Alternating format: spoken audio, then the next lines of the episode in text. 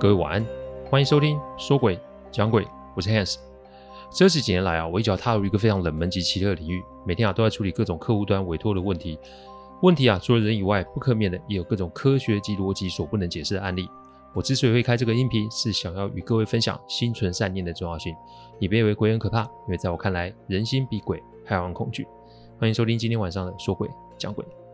说鬼讲鬼音频制作都有一定的程序规范，每个个案分享都要有客户的书面授权才可以开始整理、写稿、录音、试听、制作，因此每周只能录制一集，还请各位见谅。因为每个个案都代表客户与当事人信任，因此也只有我自己可以全权做整理与制作。我知道这样子的速度其实不快，但反正如果可行，我会做这行做一辈子。所以只要大好时间，都欢迎各位的收听。前一阵子啊，我有位朋友啊在社群发了一篇文啊。大概的意思是指啊，怎么去杜绝陌生人啊接触我的小孩？事情其实是这样的：他带孩子去搭捷运，坐在位置上的时候，此时旁边啊有阿嬷，这阿嬷就未经他这个做妈妈的同意，就擅自用手去碰触孩子的手，并且还说孩子很可爱哦。再来啊，就会有长辈直接啊用手去捏孩子的脸颊，这个其实在我们台湾还蛮常见的。举我为例啊，以前妻子的娘家在彰化，那我们每年住的饭店附近有个公园，公园很大。那个时候我儿子才四岁吧，他一个人在那边玩，突然有个阿公就直接把他抱了起来，而且还亲了他一下。在场的人啊都很傻眼，我呢则是很客气的请这个阿伯把我的孩子放下来。我看得出来阿伯没有坏意，但我还是很客气的，以孩子还会怕，唯有请他不要再做这种事。所以你如果问我怎么处理，我还是会善意的跟长辈说孩子怕生，请他们不要做这件事。那今天要讲的这个个案跟乱抱孩子有关，这件事是这样子的。发生啊，在北部的一个捷运车站。那为了不要吓到大家，暂名哦，容我保密。开始之前啊，我回复啊听众的来信哦。呃，这位林先生哦，不好意思，我是以您来信的名字做判断，如果称呼有误，还请包涵哦。林先生说他晚上睡不好，头脑胀胀的，所以想问静心咒的内容哦。我曾经说过，咒语不是万能，任何的咒跟我们的人的心性有关。念咒有没有用？我说白一点，心念不变，念咒最多就是让自己心安而已。首先啊，我要建议你，如果可以的话，先盘点一下你的生活作息。人一天二十四小时，所以时间的配置就会决定你休息时间的品质。再来，睡不着一定有它的原因，生活作息的盘点有绝对的关联。所以如果可以，请您啊把作息啊没有过来给我看，我们可以讨论。在此之前，是我不会提供任何内容。如果前面说的，如果我前面所说的没有弄清楚成因，只是因为念而念，没有任何的益处，期待您再次来信。台湾的捷运啊，可以说是闻名世界，这个整洁度、方便度都是很好的，而且都会开到很晚。我如果在北部处理案子的时候啊，我都会选择捷运，因为深夜的捷运不会有什么人。有的时候啊，一个人包一节车厢啊，看着外面的景色，让自己的心神做一个放松。这个个案是某天晚上十一点三十六分的时候发生的。虽然我们捷运车站很密集，但有的站真的没人，再加上也不是所有的站在都会区，有的时候会碰上外面没有人，而且景色一片黑的状况。这个时候如果真的都没人，其实会有一点吓人哦。我那一天就是到了一个小站，这个站啊并不在都会区里面，所以四周啊都是山及树木。那个时候是一月份，东北季风呼呼的吹，再加上一点小雨啊，整个情景就让人会觉得很压抑哦。我那一节车厢车厢没有人，那到站车门打开，一个阿嬷走了进来。她一进来的时候，我就觉得有点怪，怎么说呢？这个阿嬷穿得非常正式。这里说的正式是指穿得很贵气，一个套装啊是知名精品品牌推出的，一套少说好几万啊。但重点就是你在晚上深夜以为阿妈穿得这么正式是要去哪里啊？但这只是怪事的开始，因为阿妈进来之后就开始跟旁边那个位置讲话。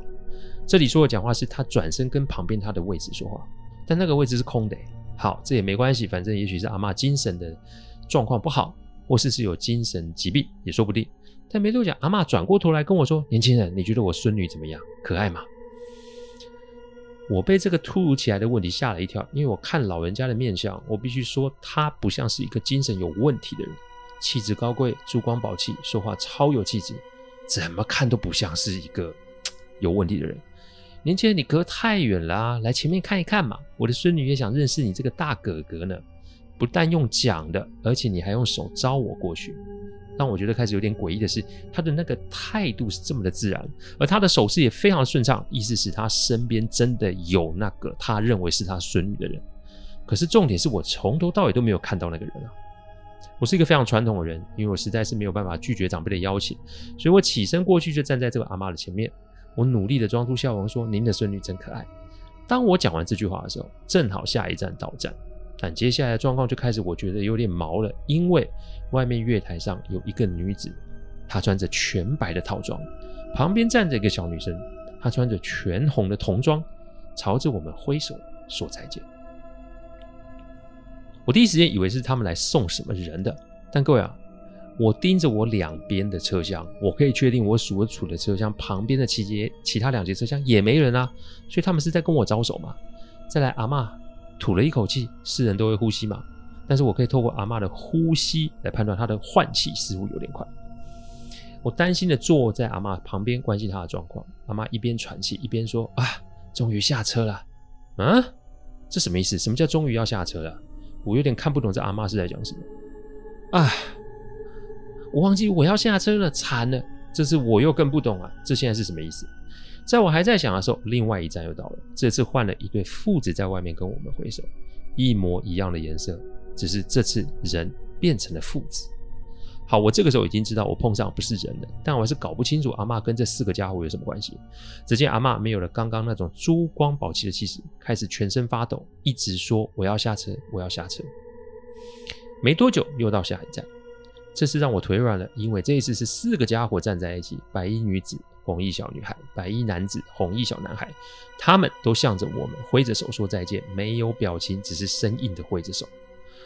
我盯着他们，我没有做什么动作，因为下一站就回到了都会区。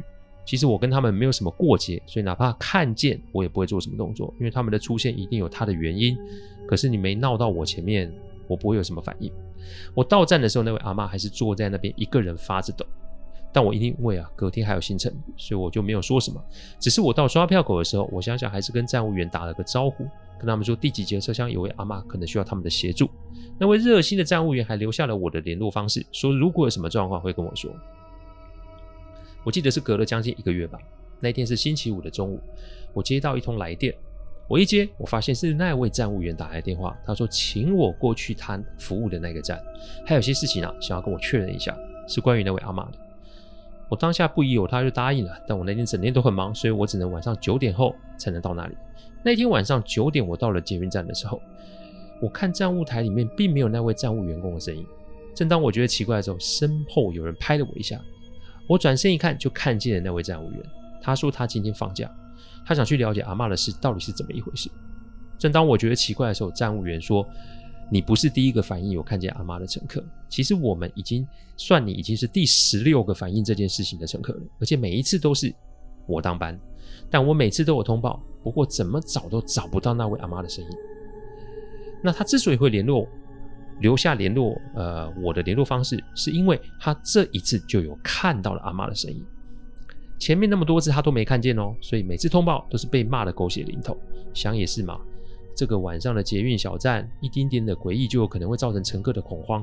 而且那一年啊，正好是台北市长的选举年，上面的长官可不想让这种灵异的传闻打坏了市长的连任啊。因此，这个事情其实已经半年了都没处理。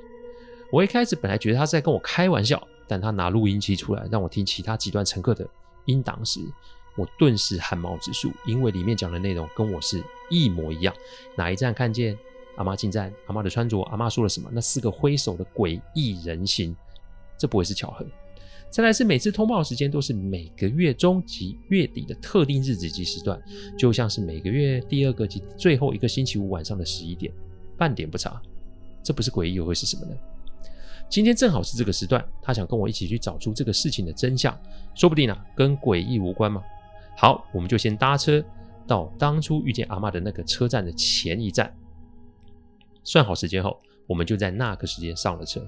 一上车厢，还是一如往常的空旷。我们静静的坐在特定车厢去等待。果然，到了那个站的时候，阿嬷又再度的出现了。她还是穿一样的衣服，人是那么珠光宝气。站务员本想走过去关心阿嬷的状况，我一把帮她按住，因为我想要看看这个阿嬷是不是仍然如此的反常啊。果然没多久，阿嬷转头过来说：“年轻人，你觉得我孙女怎么样？可爱吗？”那个姿势、那个表情、那个语调，跟那一天晚上我遇见可以说是一模一样。我们没吭声。接着阿妈又开始另一句话：“年轻人，你隔太远了啊，来前面看一看嘛。”我的孙女也想认识你这个大哥哥啊。”一模一样的话，那位阿妈好像是整个人啊沉在断片式记忆里的，自己跟自己说话。他的确有看着我们，但那个眼神有点空洞，好像他在背台词啊。我们没有过去，因为到了下一站，到站之后，只见外面月台上有一个女子，穿全白的套装，身边站着一个小女生，穿着全红的童装，然后朝着我们挥手说再见。我们还是没有动作，因为我想要抓住这个事情的节奏。那因为这个场景也跟上次跟我们遇见的一模一样，接着到了下一站，这一次人是跟上次一样，一对父子在外面跟我们挥手，也是一模一样颜色。接着到了下一站，下一站我照着上次记忆是，我会看到四个家伙站在一起：白衣女子、红衣小女孩、白衣男子、红衣小男孩。他们都会看着我们挥着手说再见，没有表情，只是生硬的挥着手。突然，我觉得，哎，我们要打破一下这个规则，我就低声的跟已经被吓傻的站务员说：“我们下一站要下车。”从他发抖的程度来看，我知道他也有看到那对母女与父子。下一站，我们看到了白衣女、白衣男、红衣小女孩、红衣小男孩。我二话不说，拉着站务员就直接下车。阿嬷已经又跟上次一样开始全身发抖，我没有时间去带她，而且我也没有办法预知带走她会有什么样的后果，所以我只好带着站务员跑出车厢。但当我们跑到外面的时候，我抬头一看，我并没有在月台上看见那四个鬼东西。这个时候，我听到一个敲车厢窗户的声音。我往后看，我看见那四个鬼东西已经站到阿妈的旁边，而且露出诡异的微笑，向我们挥手说再见。照理来说，车厢有两个进出口，所以如果同时有人进出，我们是应该会看见的。但他们进去跟我们出去前后不到五秒钟，一孩子的脚程，怎么可能那么快？更不要说是站在阿嬷旁边跟我们对望。我们就在人鬼对望的状况之下结束了这一回合。站务员想要通报，但被我按了下来，因为鬼跟人不一样，他想给你看，你才看得见。他若不想被看见，寻常的方法也是没有用。当天我们结束行程之后，我想了想，我还是觉得有点怪，于是我就搭了计程车回到刚刚看见那四个鬼东西的捷运站。凌晨一点的街头其实已经没有人了，我盯着那个黑暗的捷运站台发呆。